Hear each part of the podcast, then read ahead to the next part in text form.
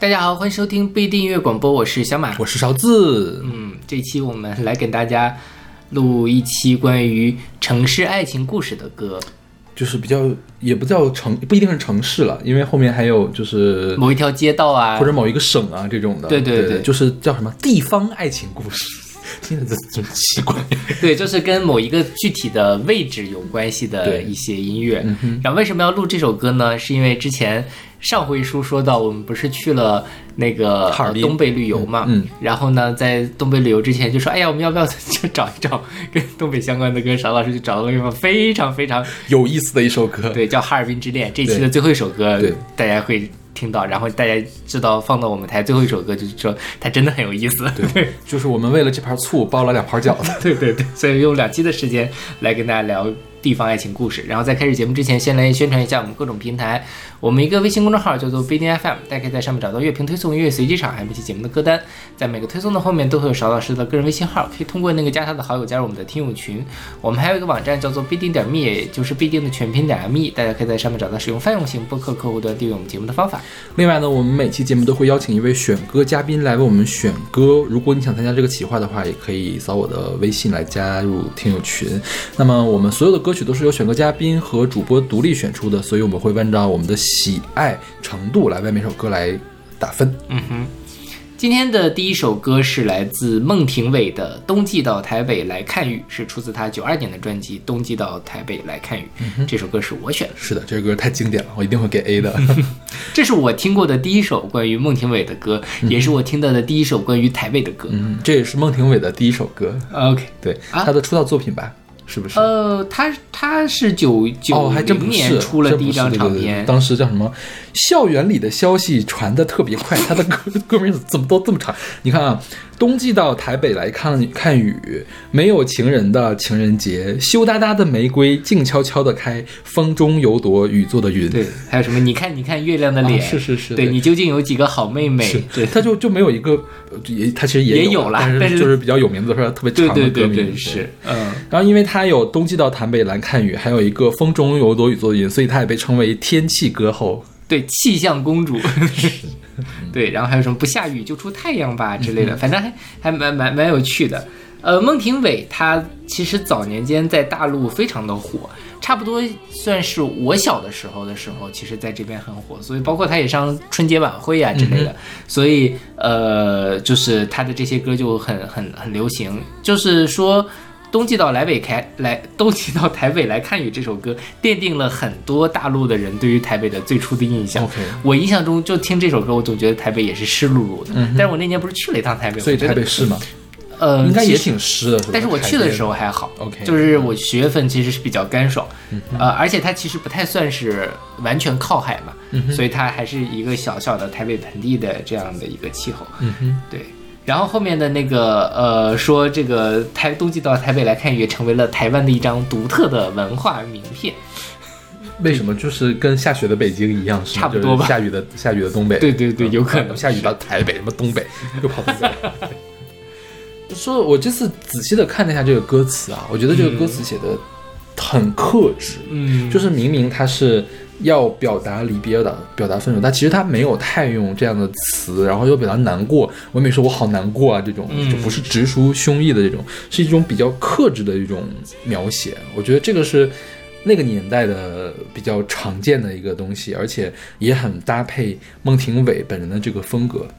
是的，孟庭苇她是在零零年的时候就宣布退出演艺圈了，然后零四年又重新复出，复出的时候出了一张自翻唱专辑，就是呃也也不一定是自自翻唱，因为我没有完整的听那本专辑，反但有自翻唱的歌曲。那专专辑叫《红花》，就是把这个冬季到台北来看雨又重新编过曲。嗯我发现虽然那个时候的编曲比九二年要更加的精致，然后看听起来也更加昂贵，但是我觉得还是九二年的这个编曲，虽然有一些很塑料的音色，但是还是更贴近于孟庭苇本人的这个气质，包括这首歌本本身的气质。对，，OK，我觉得这也是九十年代孟庭苇所有的歌的一个特点。你听她所有的编曲，好像都是拿电子琴编出来的，是的是吧？就很廉价。嗯，但是孟庭苇的声音一出来，就让她没有那么廉价了。对对，孟庭苇她还上了月下，今年、啊，他上去他干嘛去？他去当女神嘉宾，哦哦哦，跟那个谁合唱来着？哎呀，我记得今天好像没睡好，脑子有点短路，就是那个排名第二的，嗯那我就更不知道了。哦啊，对他们俩去合唱了一首 Nova Heart 的歌，嗯就觉得呃，孟庭苇那个声音一出来。就能明白为什么当年那么多人喜欢他，就他的音色还是非常非常的有有有特色的。然后，呃，包括现在在听他这些歌，还有什么就是那个风中有朵雨做的云啊之类的，就是觉得那个时候的唱片真的是很吃音色。嗯，对，有这样的很很厉害的这种音色歌手出来。嗯嗯其实我当时高中的时候买过他一张精选，就是把他这些所有有名的歌都选进来的那种是正版的，就环球出的精选。当时就没有那么喜欢他，我觉得他的唱歌有点太老派了。嗯，但是现在听的多了之后，就发现就是他是有他的好处在那里的。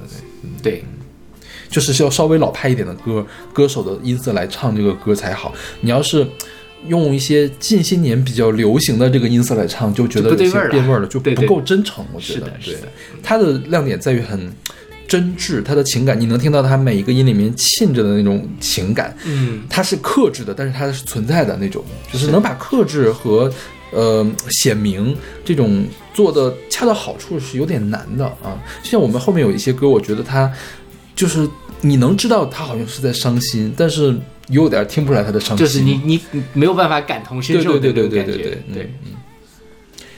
OK，那么就是来自孟庭苇的《冬季到台北来看雨》。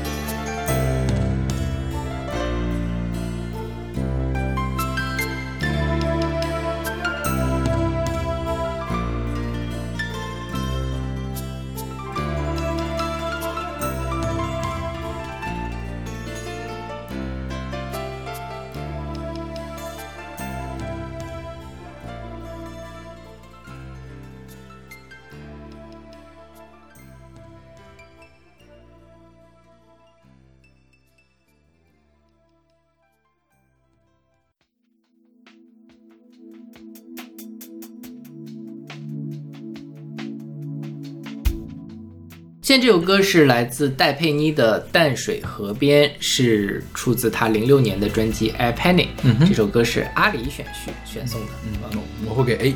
我也给 A。这歌是这样啊，它的副歌太有名了，嗯但是我好像一直都没有认真的听过它的主歌啊所以一开始听的时候，我就说这歌到底是什么歌呢？这歌名歌名又很熟，哦，对直到副歌那个地方我就知道了，哦，是戴佩妮的这首歌，嗯也不知道为什么我就没有仔细的听艾佩妮的这张专辑，这张专辑还是他挺有名的一张专辑，对对对对，但我也没有特别认真的听过这张。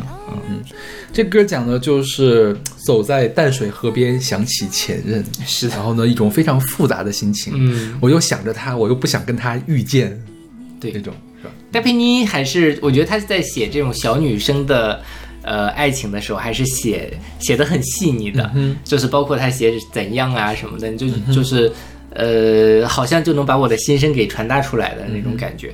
但戴佩妮在说她创作这首歌的时候，是说一个人只身在台北，喜欢一个人到处走，因为不会开车又喜欢大海，一个人就只能去淡水河边来感受一下海风，然后就看到很多的情侣，当时自己却又只身一人，看着人来人往的人们，所以有了灵感写出这首歌。嗯哼，对，所以其实并不是在淡水河边发生的，就真实上并不是在淡水河边发生的爱情，而是在淡水河边回回忆过去的爱情。嗯嗯，对。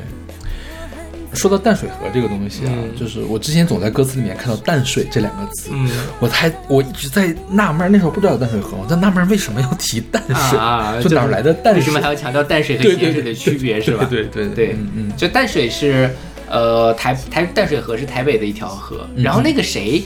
呃，周杰伦是不是什么淡江中学的嘛？啊对吧？他不就淡江其实就是淡水嘛。嗯啊然后呃，据说这个戴佩妮在创作这首歌的时候，本来她的最后一句歌词是因为你值得。然后到最后，吴青龙给他制作的时候，就说改因改成因为我值得，说你为什么一直说要讨好对方呢？你自己不重要吗？然后他就说，戴佩妮说啊，这个事情让自己在感情生活中的一个新新的看法，就是说觉得自己可以给别人带来快乐，然后不是要自己躲起来看到人家幸福快乐，所以呃也。影响了他后面的这个创作，嗯，就是说，当然我觉得他这个后面这个拔高有点拔得太高了，但确实是把他这个后面的东西，呃，改成因为你，就是因为我。因为我值得这个，就是这个歌的立意确实就又上了一层，确实改的是蛮好，这个也是一个时代和一个时代的这个差别。像孟庭苇的话，就不会唱这么自强自立的歌，对对对，对是吧是是对是，毕竟十多年过去了，，也并没有说孟庭苇不好的意思啊，嗯就是一个时代有一个时代的风采了，相当于是。对，嗯然后就就不不得不再夸耀一遍戴佩妮写歌的水平。嗯，就是她很会写旋律，我觉得这是戴佩妮所有的这种脍炙人口的歌的共同的优点。是的就是让能让你能一听到这个副歌就记住它。嗯。OK，那么这就是来自戴佩妮的《淡水河边》。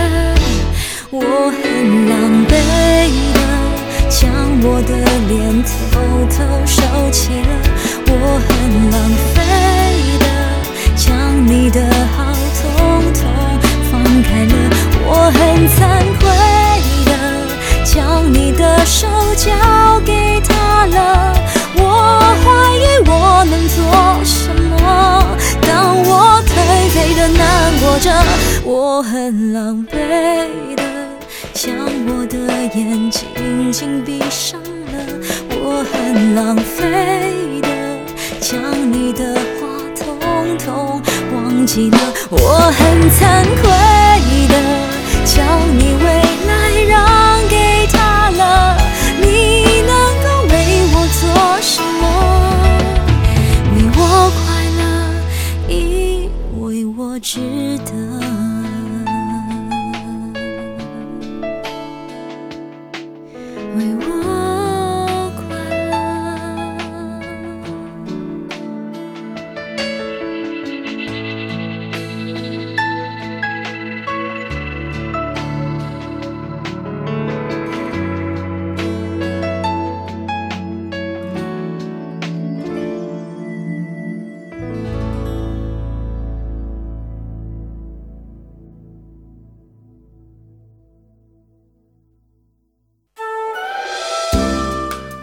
在这首歌是来自陈升和刘佳慧演唱的《北京一夜》，是出自零呃一九九二年陈升的专辑《别让我哭》。嗯哼，这首歌还是小马选的，我会给 A。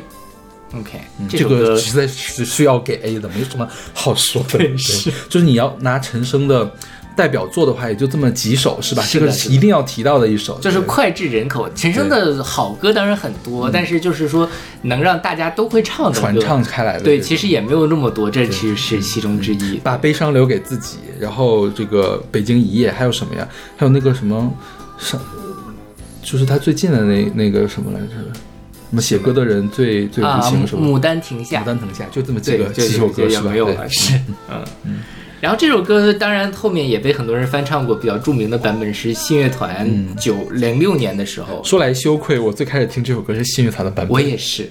我是非常的意外，这歌居然是陈升写的啊。因为信乐团把它演唱的太像自己的歌，对对对对对对太有信的那种感觉了。是的，是的。而且信就是因为他很会唱嘛，所以他就把男女生的部分全都给、呃拿到一起，就很能体现他唱功的一首歌。所以很多人最后这个包括去 KTV 或者选秀里面，基本上都是男生来挑战这首歌。是，嗯，包括我觉得其实信的那个版本会更加的流行一些，因为他用的是偏向流行的重摇滚，嗯嗯来把它包装起来了。那这时候我们现在听陈升的原版，它其实也是一个混搭的，它是用了很重的戏腔，因为刘佳慧一直在唱戏腔，陈升也有那么几句戏腔，然后整个后面的大打底是一个爵士的东西，嗯相当于是爵士跟戏腔的这个对决。那它听起来，呃，高雅是高雅的，但是并没有那么接地气。那到信的这个地方，你搞得重摇滚，就好像所有的男生都可以去吼一下，就是你不用太那么端着，然后我觉得可能也会更受，尤其是像当我当时我上大学的时候，就那个年纪的我的同龄人的喜欢。是的，基本上我们每次去 KTV，就我们班人去 KTV，一定要点这首歌，嗯啊，就是大家会唱的男生一定要秀一下自己的假音，非常棒。对对对对，是的，对，嗯。然后也是信的那个音高，他的假音会比刘佳慧的这个假音的音高更好唱一些。是的，说到这个刘佳慧啊，现在在网上有关她的信息真的是太少了。是啊，对，刘佳慧她是她的老公是伍佰和 Chat Blue 里面的键盘手大猫，是吧对。然后她好像当年出了两三张专辑吧，不嗯不是很多。然后陈升一直想捧红她，但是刘佳慧就是这个人也比较低调，嗯比较恬淡，就不是很想在娱乐圈里面就是转来转去的。后来就基本上归隐就不出现了，所以后来陈升才找了刘若英。啊 OK 就是相当于这是刘若英前一辈儿的这个人，啊明白对，然后这首歌它讲北京一夜嘛，它里面有很多呃跟北京相关的地名，最出名一个是地安门嘛，另外一个就是百花深处。嗯哼，当然了，其实我在刚开始听这首歌的时候，我完全没有在意到百花深处是什么。不知道百花深处是个地名，嗯就觉得那就是一个呃一个形容词，就说是走到了百花深处的，因为本身这个也成立，而且是讲这个北京一夜情这样的，就就就就是讲，如果你要把它体会成跟爱情相关的，你去讲走到百花深处也很合理。但北百花深处其实在北京的。呃，音乐史上是非常有地重要地位的一个胡同，因为它有很多的录音棚，实际上是在百花深处的。我还去那儿走，就是 City Walk 溜达过两三次。现在那边还是会有一些录音棚，还有一些艺术大哥、艺术中年大哥出没，但是我也也不知道现在是还是不是非常重要的一个呃录音的地方。嗯，然后说这个为什么要讲说要唱《One Night in 北京》呢？是因为一开始，呃，这个陈升当时在北京录音，但是呢一直找不到感觉，写不出来好歌。说当时全世界都知道我在北京录音，要是弄不出好的东西，还不如自杀算了。碰巧有一天在路边吃涮羊肉，当时。呃，陈升已经想好要打包回台湾，一边懊恼一边用闽南话哼出了“为何在北京”，结果呢，特别像英文的 One Night in 北京，旁边的李正帆大声叫好说啊，这个东西，这个很好啊，你就回回录音棚，然后他们就把这首歌给录了出来。嗯对他那个百花深处录音棚就是百花路百花湖呃深处十六号叫百花录音棚，是一九八零年代成立的一个录音棚，就是很古早的一个录音棚，然后是亚洲最好的录音棚之一。OK，它整个的这个设备非常的好，然后，很多知名的歌手和乐队都在这个地方录啊。怪不得陈升还要从台北跑到北京来录音。是是是，对。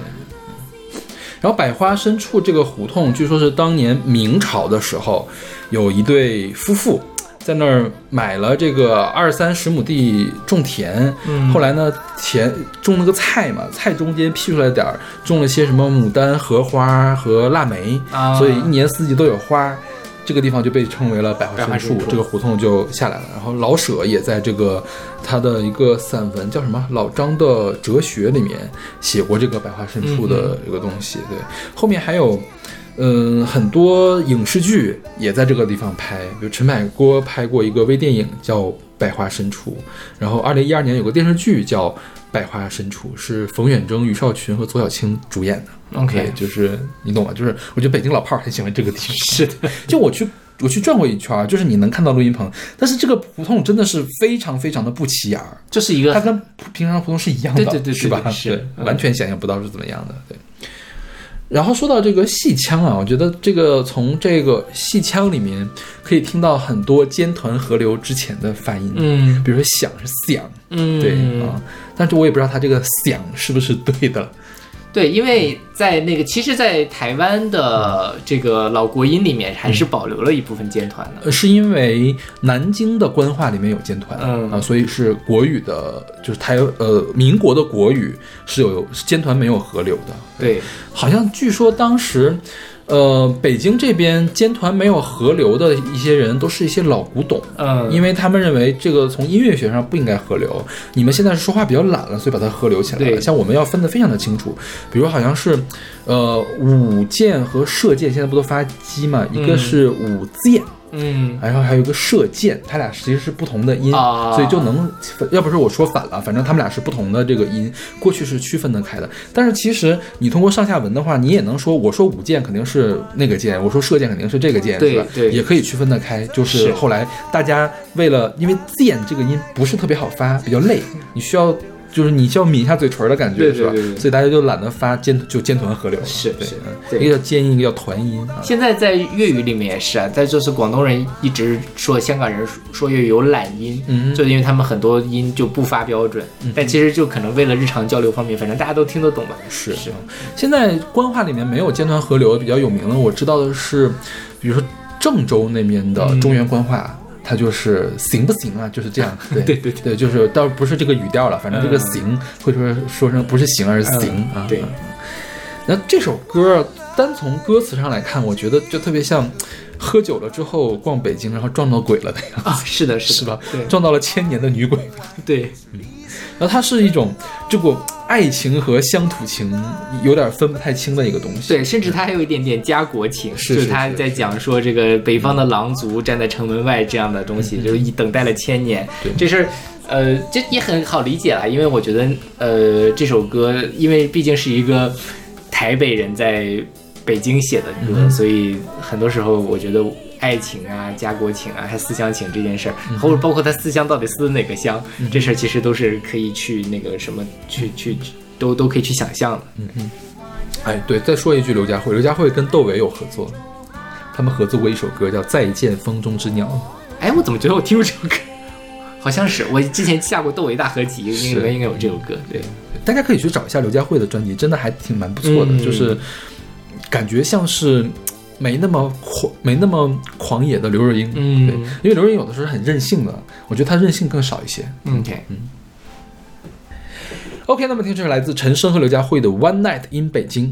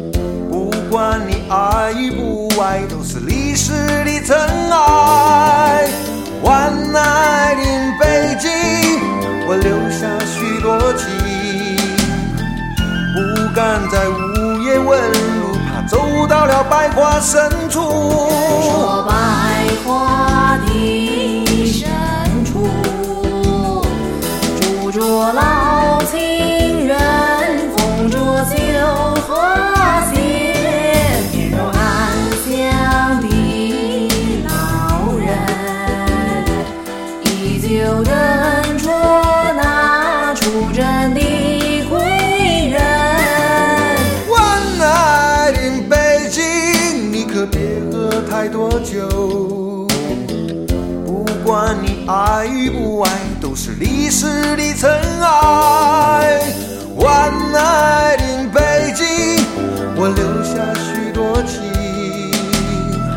八九高个的男儿是北方的狼族。说北方的狼族会在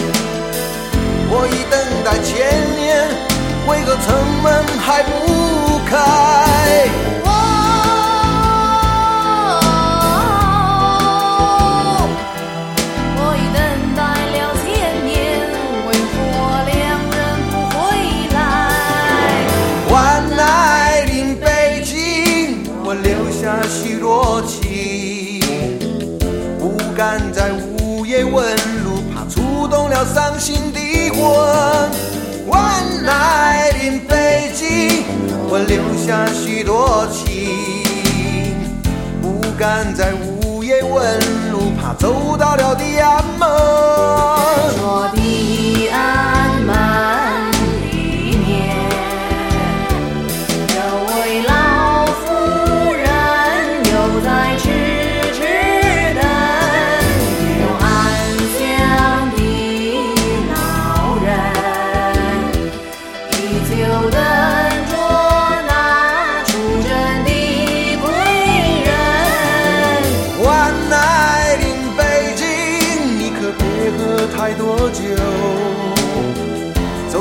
在地安门外，没有人不懂真情。万籁临北京，你会留下许多情。不要在午夜问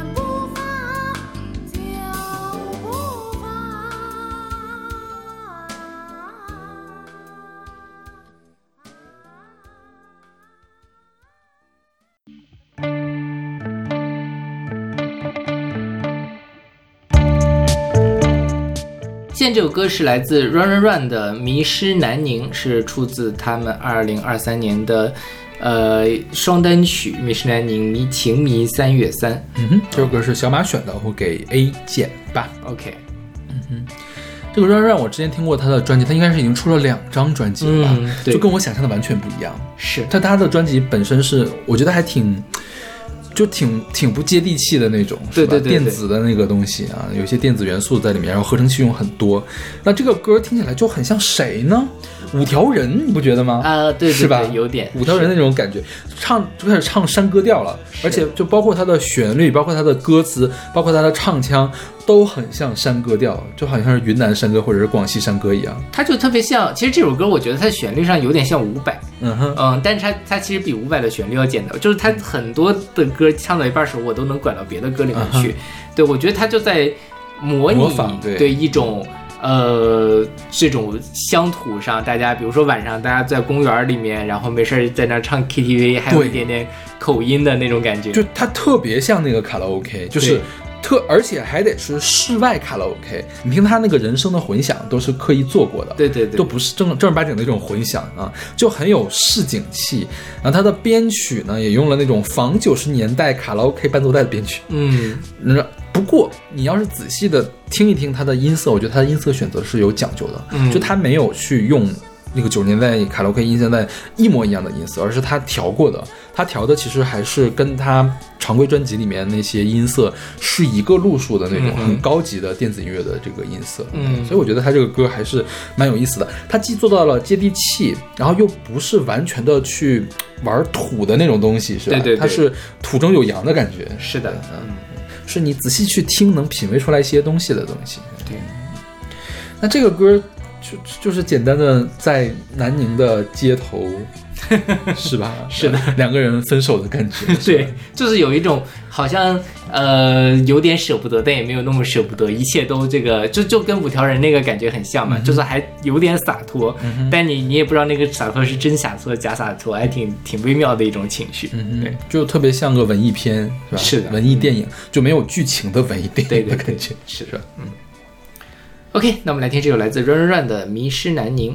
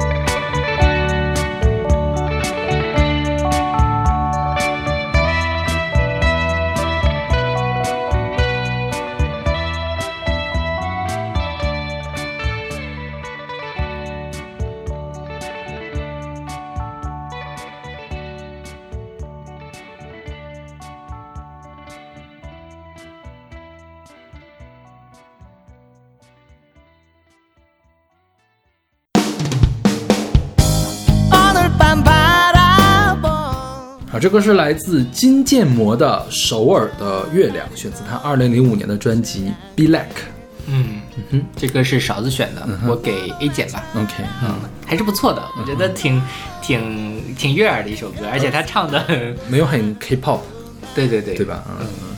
但这个歌是其实是在韩国还蛮流行的一首歌，就是你去搜这个《首尔的月亮》，就就有点难搜到他原唱的版本，就各种人会在各种综艺上面翻唱。对对对，是的，嗯我们先来说一下这个金建模。金建模是个一九六八年出生的韩国流行歌手，他是韩国流行音乐史上最成功的歌手之一。然后他被冠誉为叫韩国的国民歌手啊。他好像是哪一张啊？他九五年发行的他的第三张专辑，销量当时是二百八十六万张。然后这张专辑是吉尼斯纪录里面韩国历代专辑销量之首。那直到二零一九年五月。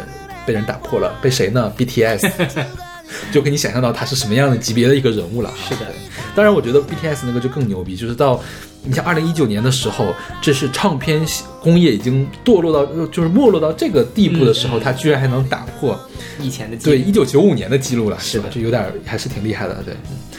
然后这个金建模他本人的风格还蛮多变的，就他出道的时候是唱灵魂乐 soul，呃，后面呢变成了雷鬼，包括他有一张雷鬼的，就是雷鬼风格的专辑，相当于是把整个雷鬼音乐引入到了主流的韩国流行音乐中，对啊。然后后面又唱过好事，就你现在去 QQ 音乐去找那个金建模最播放量最高的那首歌，是一首跟这首歌风格完全不同的电子舞曲，OK，就是就是怎么说呢，也不是李贞贤那种电子舞曲了，嗯就是没有李贞贤那么劲爆，但是也是蛮噼里啪啦的一种 一一首那个电子舞曲，而且它其实有好多电子舞曲也挺知名的，嗯就你很难把这个唱布鲁斯的这个人跟唱好事的那个人联系到一块去，但其实他就是一个人，就是金建模啊。OK，然后这个，然后后来他又唱 R&B，因为你唱布鲁斯嘛，就很容易的去搞到 R&B 去。而且他本人会弹钢琴，然后他所有的几乎所有歌都是自己编曲啊，所以是很有才的一个人啊。然后那个，我觉得他这首歌特点啊，首先他吸引我的地方是。他不走 K-pop 的寻常路的唱，他用了布鲁斯的唱法。再有一个，其实他的声音并不是那种，呃，典型的好听的声音。你仔细听，他其实是扁平的那种感觉，对对对就，不是一般意义上的好听，呃而且有的地方会有一点点沙哑，有一点撕裂的感觉，是吧？那我觉得对到这首歌就挺妙的，尤其它撕裂的那个地方，我觉得它在哪撕裂它是设计好的，就我哪儿需要破一下，我就要设计一下，那个就像这首歌的画龙点睛的一样。为什么要撕裂呢？因为这首歌叫《首尔的月亮》。就是什么时候看首尔的月亮呢？当我失恋，我自己孤独一个人的时候，我我住在首尔，我抬头望望天上的月亮，想到了我这些悲惨的事情。对，是的，对。那这个可以看作是情歌版的《城里的月光》，啊确实 是吧？是，嗯，就是它有一种怎么说呢？你你你能听到他，他是那种传统刻板印象上那种阳刚的，因为他的声音是很有劲儿的，但是他那种撕裂里面又带着一种寂寞的感觉，一种无助的感觉，是吧？大城市的失恋男人的情歌，对对对，就是我觉得他的很有特色，就是他再油一点呢，你就觉得有点像酒吧歌手了。嗯哼，就有点像黄小琥了，嗯哼但是他又没有到那个油，他这这恰到好处。是是对我觉得这这是他很很厉害的一个地方。嗯哼，然后说到这个，呃，金建模他其实参加过韩国版的《我是歌手》第一季，但第一期就被淘汰了，是 是，是是韩国伟伟吗？对还伟伟可不是第一期就被淘汰的。伟伟不是第一期吗？，对，第一季的我国内的《我是歌手》第一期被淘汰是黄贯中，哦呃，伟伟是唱了大概四五期，然后被淘汰了。，OK，嗯，然后后来他那又上他跟黄贯中也挺像了。是对，后来他又上了第二季的那个呃《我是歌手》，然后说到这个首尔愿，我查了一个还非常有趣的东西，但是跟这首歌没什么关系，就是网上有那种同人文嘛，或者说那种。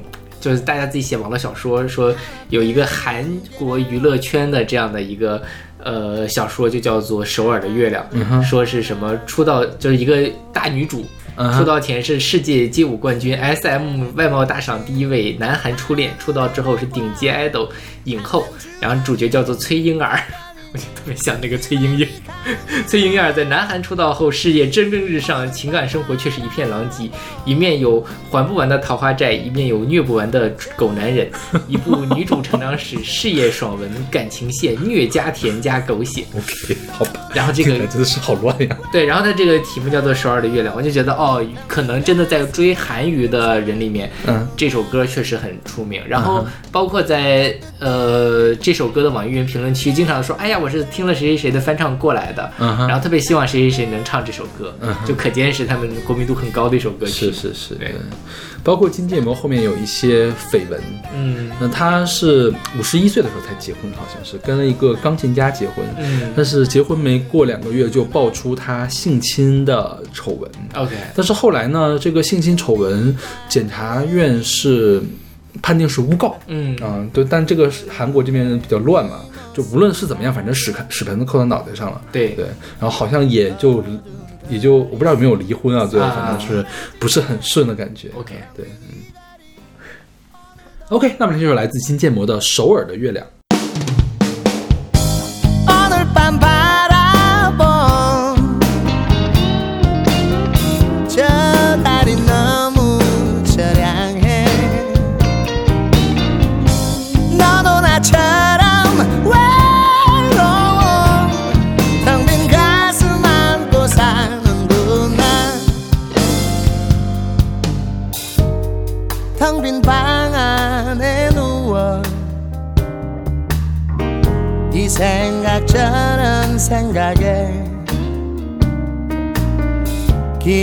나긴 한숨 담배 연기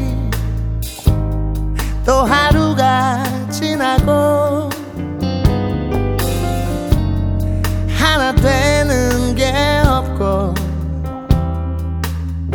사랑도 떠나가 버리고 술잔에 비친 저 하늘의 달과 한 잔 주거니 Pas de vie.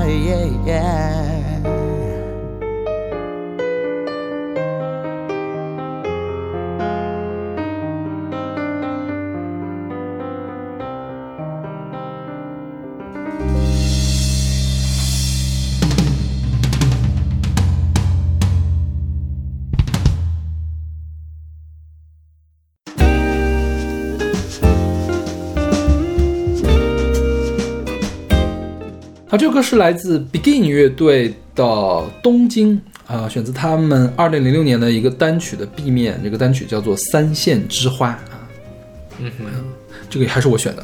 这个我给 B。OK，嗯嗯，因为我没有选原版，我觉得原版你也也也会更不喜欢。哎，但我这首歌有好多好多不同的翻唱版，我觉得那个柴田纯的翻唱我还挺喜欢，OK 啊，就比这首要要要喜欢。嗯哼，而且就是他这个他这个叫什么？就是 Begin 是一个呃冲绳乐队冲绳的，然后它有这个三味线的那个三线不是三味线，三线是三哦三哦三线是三弦儿是吧？呃也不叫三线，我不知道是是是是不是中国的那个不是三不是是冲绳的传统乐器啊、就反正是一个弹拨类的乐器是吧？但这首歌好像没有太听到，对，它没有用。这首歌是整个偏爵士的一首歌。对对对对，是，所以我就有点分裂，因为感觉叫《三线之花》的这样的一个专辑，然后又是冲绳的那个，我原以为他们会是那种风格结果后来发现不是。嗯哼对，因为我去听了一下这个原曲啊，原曲的原唱叫 My Pace。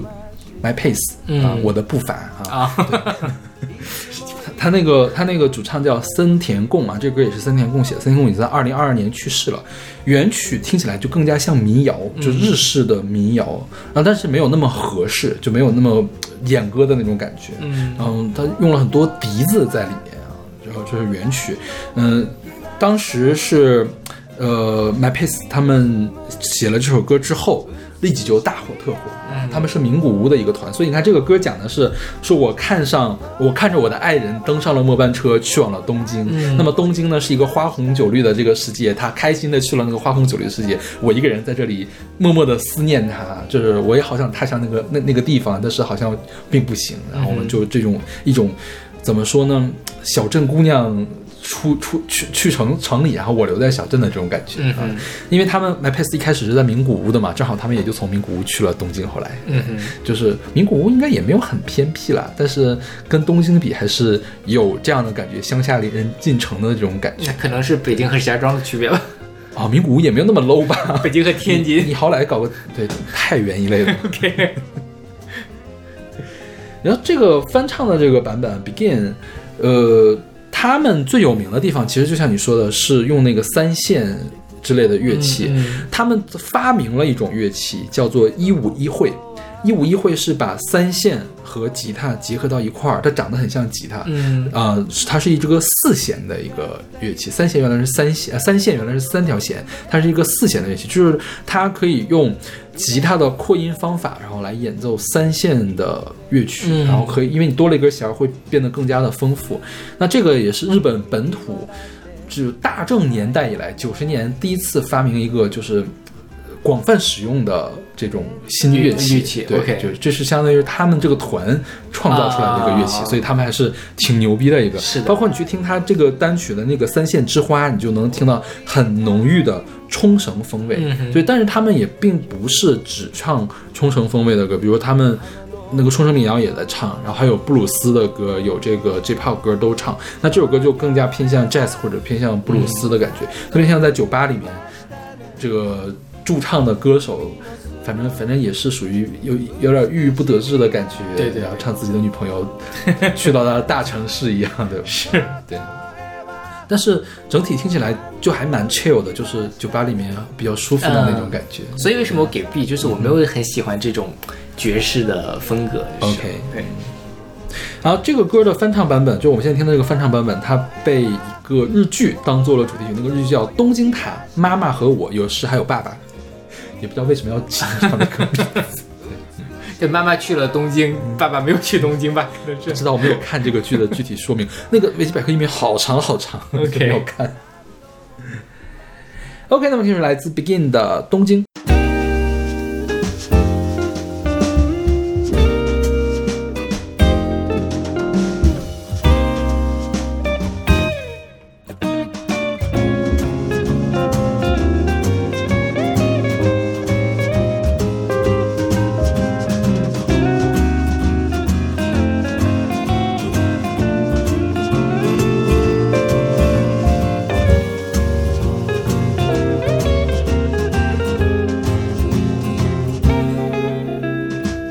終電車で君にさよなら。いつまた会えると聞いた君の言葉が走馬灯のように巡りながら僕の心に火を灯す。何も思わずに電車に飛び乗り君の東京へ東京へと出かけました。いつもいつでも夢と希望を持って。君は東京で生きていました。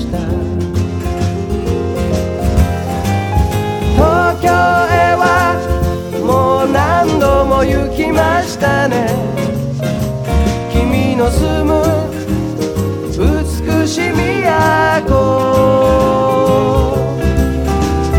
東京へはもう何度も行きましたね君が咲く花の都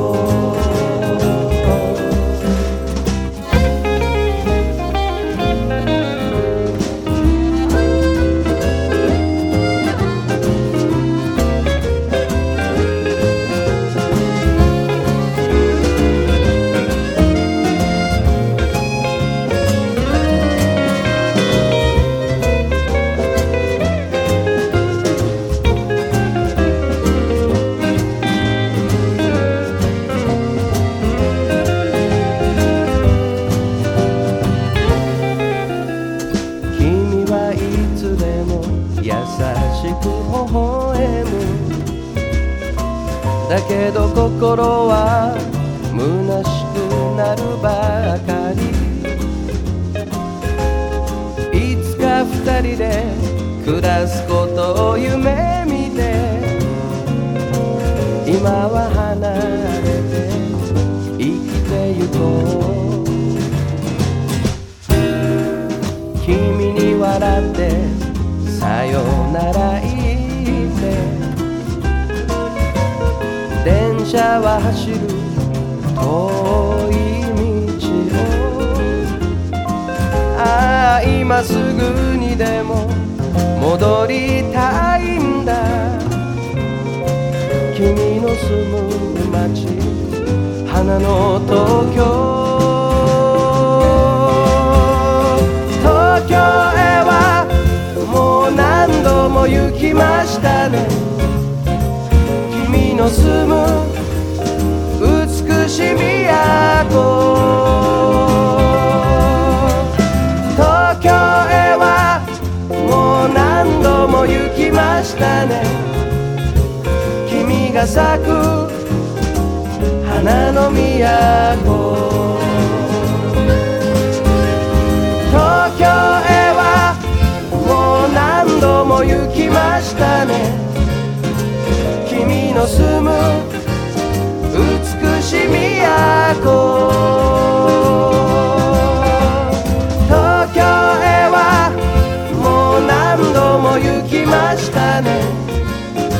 君が咲く花の都。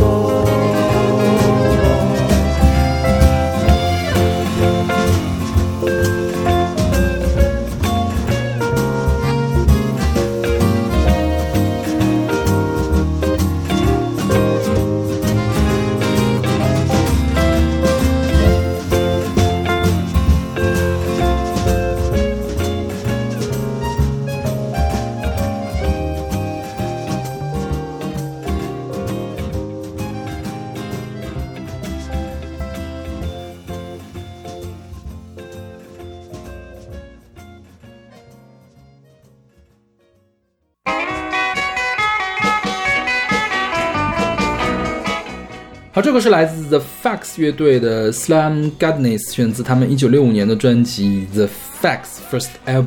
嗯哼，这个是我选的。这个我给 A。嗯哼，这个我觉得也是你喜欢的类型。是的，这个我觉得巨牛逼，我觉得啊啊啊！是，就是与其说它是一个爱情故事，倒不如说这这种感情真的算爱情吗？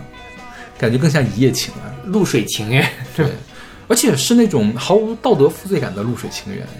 对他其实是就是这个团就是以说不停的说粗口啊什么而著名的一个团。对，我们来说一下这个团。这个团特值得一说。嗯这 The Facts 乐队是一个一九六四年成立的美国摇滚乐队，他们唱那个原始朋克，叫 Proto Punk，就是相当于是在朋克音乐诞生之前的朋克音乐啊。然后还有 Rock and Roll，就是猫王的那种摇滚乐，还有那个 Great Rock，就是车库摇滚。后面有民谣摇滚，还有迷幻摇滚，他们都唱，你就听了跟就是迷幻时期的那个嬉皮士的那一代，对对对对。但其实他们又不是嬉皮士，他们是垮掉的一代和嬉皮士之间过渡的一个阶段。然后他们的核心主创是两个人，然后也很神奇，就一般人都说核心主唱是主唱呀，是吉他手啊，他们两个的地位叫诗人。OK，就 poet 对啊一个叫爱德华桑德斯 Ed Saunders，他呢，呃，有一个特别著名的诗集叫做《监狱之诗》，因为他当时是反越战，所以被抓到监狱里面了，在监狱里面写了他的第一部诗集，就是《监狱之诗》。嗯然后后来，呃，发表过一个短文吧，还是什么的，我就或者是一本书，叫做《调查性诗歌》。因为调查性诗歌调查性文学后来成为了一种文学运动，那相当于是这个宣言之后引领了后面的这些文学运动。所以，这个爱德华桑德斯本人在这个嬉皮士运动和垮掉一代的这个浪潮里面也是很重要的人物，包括他们成立的这个 The Facts 乐队，也是相当于是那个年代的地下文化的一个代表。嗯哼，对，另外一个人叫图利库普福伯格啊，就我不知道他他他是应该是个犹太人，他是个犹太人，他在二零一零年的时候已经去世了，就是直到二零一零年之前，只要他们是活动的话，都是他们两个作为核心啊。然后他也是有一些诗集啊、文章的这个作品啊，他有一个著名的话，就是说。你如果你是一个经历过五十年代的人，你是不会相信这个世界有六十年代存在的，就是你无法预见到六十年代会发生什么啊，不可能。你比比如有人跟你讲六十年代会发生这个事，你是不会相信的。所以你我们要永远的保持希望，未来永远是有希望，因为五十年代比较黑暗，六十年代是那个嗯文化井喷的这个年代嘛啊，对。然后他们这个乐队的成员变动的很多啊，但是核心一直都是他们俩啊，就是你去维基百科上去找，其他一般都是给一个这个时间轴的那个线，不行，他们要按照这个时间来区分，就是每每个都有大变大大的这个换血，基本上就是这个段时间就是这么几个人啊，呃，但是核核心的人物一直都没有变。然后他们的这个名字 The Facts 也很有也也很独特，就是你不知道为什么来的，但其实它是一个叫诺曼梅勒的小说，叫《罗者与死者》里面的一个词，就是它这个小说里面把 fuck 这个词叫怎么怎么说呢？就是把它变得没有，就是把那个子词变得变得都没有礼貌一些，是吧？就是就是像就像那个就像你把屎和翔一样这种感觉。我觉得他这个还没有到那个，不不是说屎壳郎，就是你把傻逼换了一个写傻法，叉是吗？对对对对这种，或者是那个吊儿郎当那个屌是怎么来的？对对对对对是子词文化是不是？因为叫什么子词什么话雅化？因为之就是你，我之前没有往这方面去联想，嗯但你刚才在介绍这个乐队的时候，这 The Fax 乐队，然后是啊，怎么回事？哦，后来一想，确实可能他们就故意就是就是因为可能跟他们的这种风格啊、玩世不恭啊这种感觉很像，是对，对，他们很他们很有意思，他们说他们。你看他们那个名字就是 The Facts 嘛，嗯是不是？就是很猥亵的一个对对对，包括他们很多歌词就是又下流又猥亵，然后又那种搞笑喜剧性嗯。的，所以并不是所有人都在夸奖他们，他们是招来了很多的批评的，嗯。就他们经常会拿性、拿毒品和政治来开玩笑啊。然后他们一九六七年的时候做了一个特有趣的事情，他号召了一大批人在五角大楼举办驱魔仪式，就认为就是五角大楼这里面的人都是魔鬼，嗯要给他驱掉。他们因为他们发动了越战，嗯，就你可想而知这个团是一个什么样的一个团。好疯，对，嗯，然后这首歌的主题叫做 Slum g a n n y Slums，就是贫民窟嘛。嗯它里面不断的提到一个区，就是下东区啊。嗯下东区呢是这个对面的地方叫上东区，上东区是纽约最富的地方。那下东区呢，在那个时候是平民、平民、贫穷的人待的地方啊。嗯，好像它的最有名的一片区叫东村。东村还出了谁呢？帕蒂史密斯当年就是在东村活动的，所以朋克文化和这个嬉皮士文化、垮掉一代文化都是从这个东村发源起来的。嗯，但是据说现在这个下东区啊，因为有太多的这个餐馆啊在那儿投资，就是它过去的这些历史街区就逐渐的变得没有那么平民化了。嗯然后以至于现在美国政府在保护这一片啊，地方的风貌。对。也是流行文化的诞生地嘛。是是是是，对啊。然后因为这个地方是很多平民待的地方嘛，所以说他就要用这个贫民窟跟女神这个词做一个冲击出来。那么在当时确实是也是有一本杂志，呃，来弄了一个这个叫。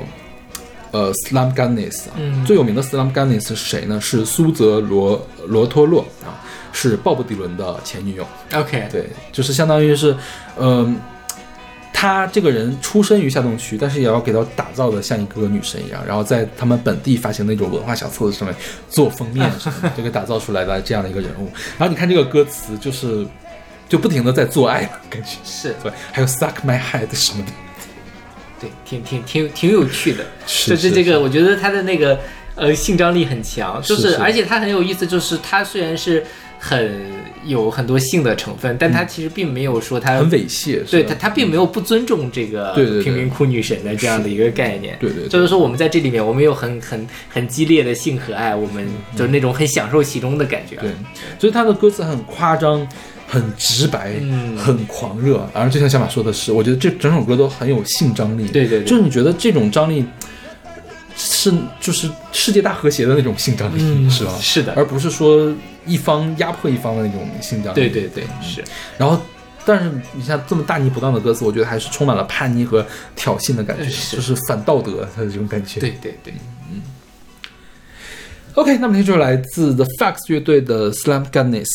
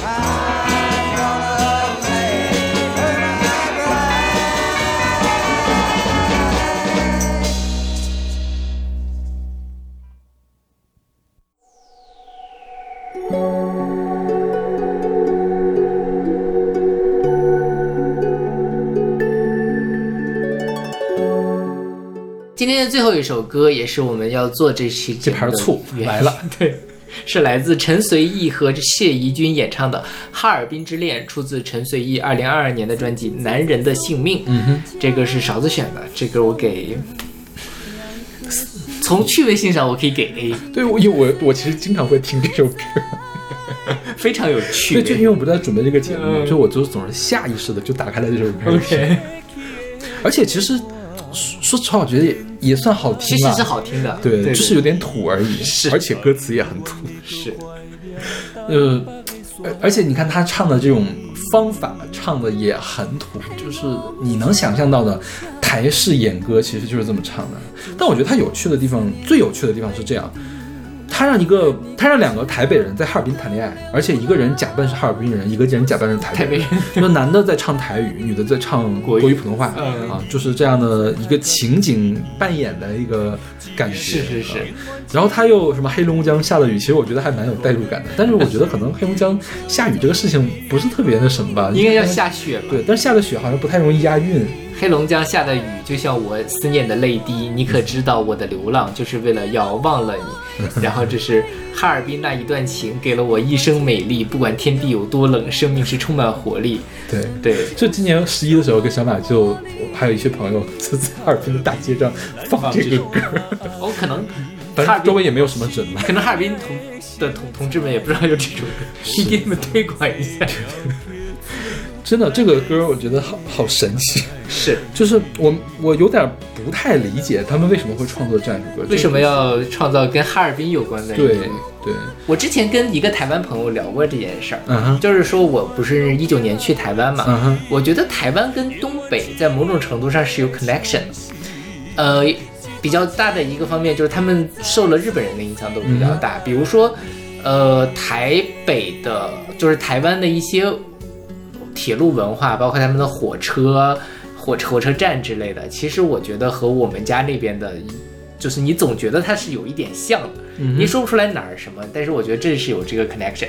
另外一个就是说，其实当年在日据时期的时候，好像是有东北人去台湾做工的，哦，是这样吗？对我好像就是了解过一点这样的事情，所以其实这两边虽然距离很远，但是因为某一个特殊的历史时期呢，他们之间的流动可能比我们想说的说啊云南到台北，或者说那个呃陕西到台北这样的距离可能要近一些，嗯所以他们就会有这样的一个想象说哦好像是。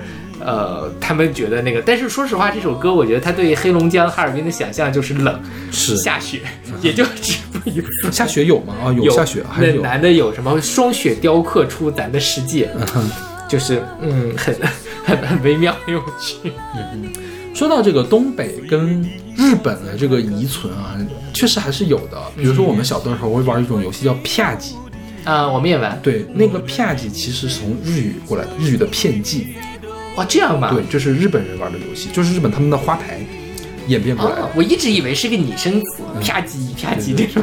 对，是片剂啊，哦，就是韩国人也有，都是日本人带过来的。OK，对，对，所以这个也也不是很奇怪了，我觉得。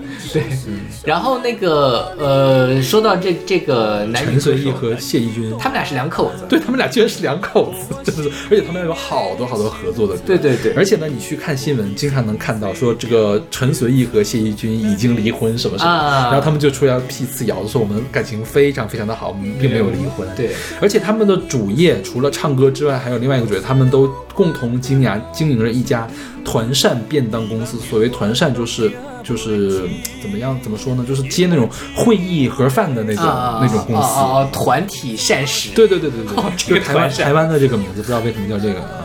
然后他们俩一块儿开的这个公司。嗯，很神奇，我觉得，嗯，而且我觉得他们应该给很多台湾本土的台语剧唱主题曲。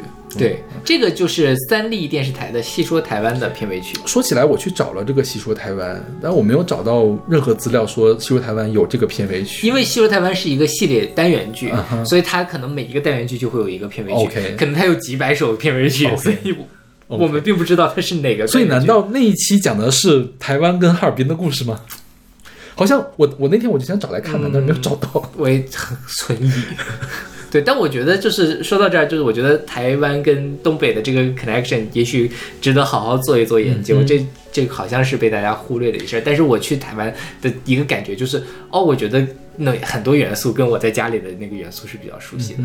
我第一次觉得台湾跟东北可能有 connection，是因为周杰伦写的，是周杰伦写的吗？牡丹江，就男团妈妈的那个男团妈妈牡丹江的那首你觉得牡丹江这个词，我我我觉得在中国也不是所有人都知道牡丹江在哪。对，是吧是的，不知道哎。就在大陆这边，不是中国，嗯对对对在大陆也不是所有人都知道我们在在哪。对，是的。哎呀，那我们这个地方爱情故事先先到这儿，我们下一期还有更精彩的内容等待着大家。没有，我我觉得还是这这首歌最精彩，是这首歌最精彩啊。说到这儿，我觉得这张专辑，我为什么会听到这种？因为我每年会随机的抽取几位看起来稍微比较顺眼的台语专辑来听一听，万一有好听的呢啊，就被我捡到了这种。这张专辑就是其他的歌也没有那么值得听，但 OK 这首歌很值得一听。确实，哈尔滨同学们尤其值得听一听。是，OK，那我们这期节目就到这样，我们下期再见。下期再见。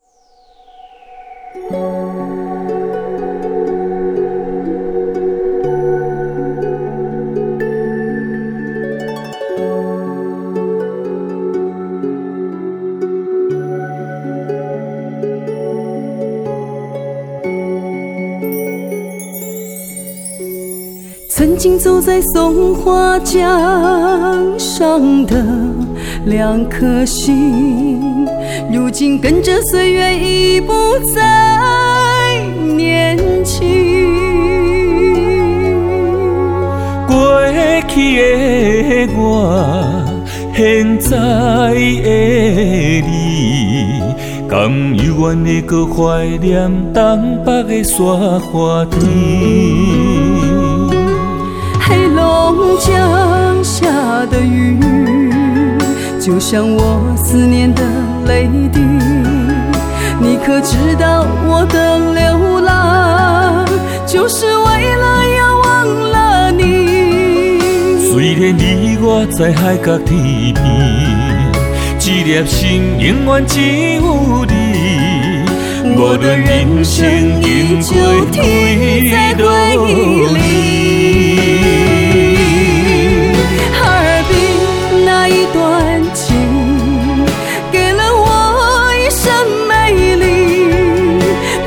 天地有多冷，生命就是充满活力。哈尔滨咱彼段爱，予我生命的色彩，可比酸西雕刻出咱的世界。给了我们善良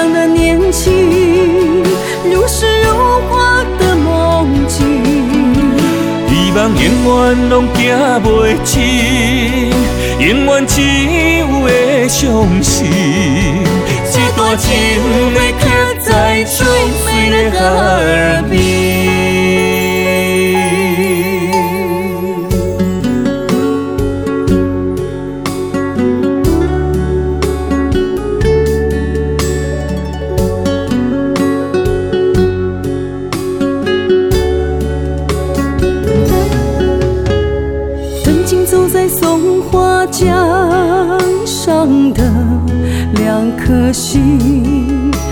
如今跟着岁月已不再年轻。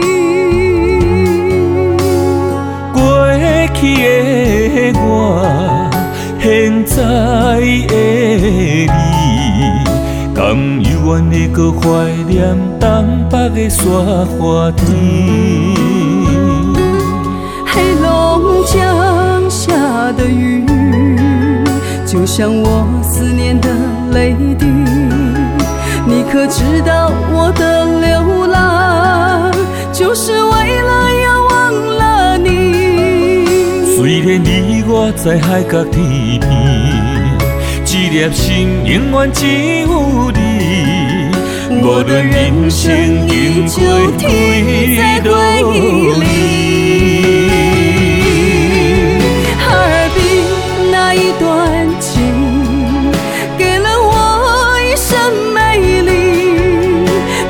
天地有多冷，生命就是充满活力。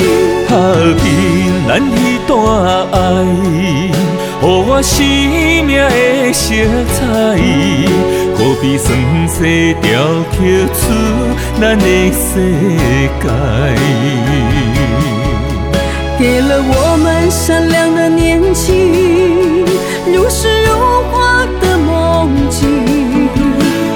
永远拢行袂清，永远只有会伤心。这段情你刻在春水的河边。